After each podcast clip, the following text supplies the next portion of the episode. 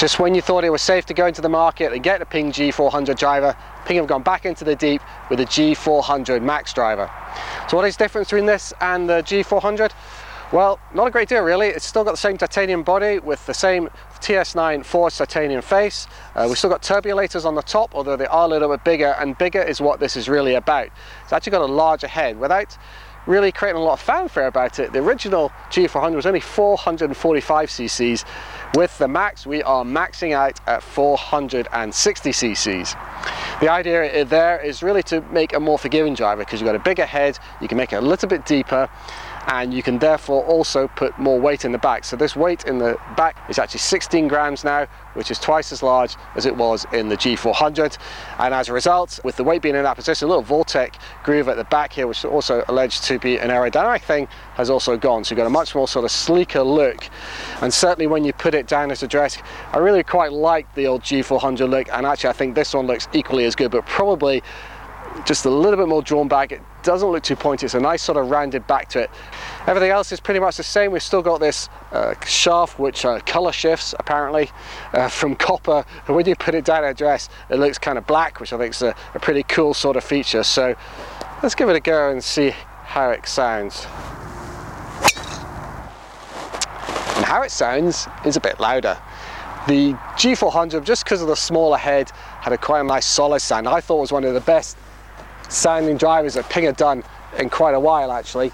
This being a slightly larger head, what you're going to see or hear is that this is a much sort of hollower sound, it's a little bit louder, but I have to say it's actually growing on me. I, I think I like the look of a larger head. I think it just gives me a bit more confidence at address. Not that the G400 was bad at all, now the big story about this is increasing the MOI. They've actually claimed an MOI figure of 9,900 grams per centimeter squared, and that's the combined MOI of the horizontal MOI, which is heel to toe, and the vertical MOI, which is top to bottom.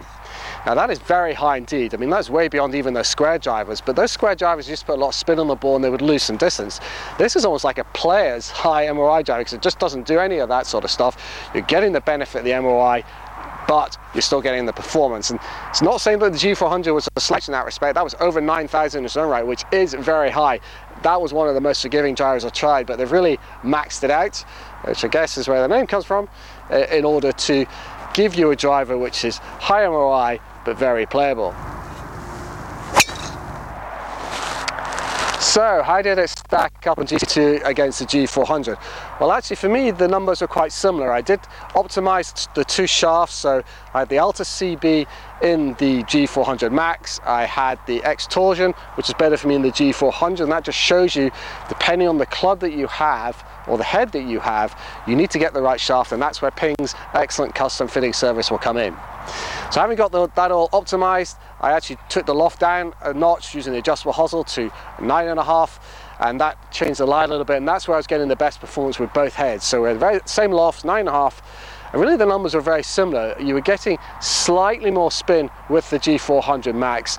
The distances were very similar, maybe slightly longer, but I'd probably say that it was a little bit more forgiving and as much as the dispersion wasn't quite as great.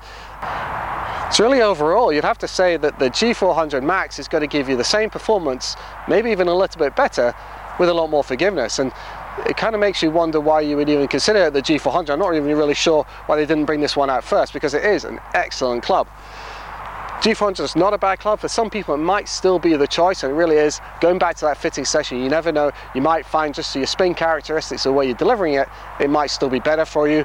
And you still have those other head versions, which is the SFT, which is the one with the weight in the heel of the club to try and correct a bit of a slice and you've also got the LST which is the one uh, which is a lower spinning version as well if either of these are probably too high spinning. I think the G400, G400 Max are very similar in terms of spin profiles. They'll be kind of more for the mid sort of level, which is really going to be where most golfers are. Uh, the LS Tech probably for higher speed, and the SFT would probably be for some of the lower speed players. But really, I think for the majority of people, the G400 Max is the one to go for. It's a very competitively priced driver, and I think really, having said that was the, one of the best drivers to beat in the market. This one has topped it, and this is the one to go for. That's all from me. I hope you find that useful. If you have, please drop some comments below and subscribe to our YouTube channel. And for more reviews on all Ping golf equipment, just check out the golfalot.com website.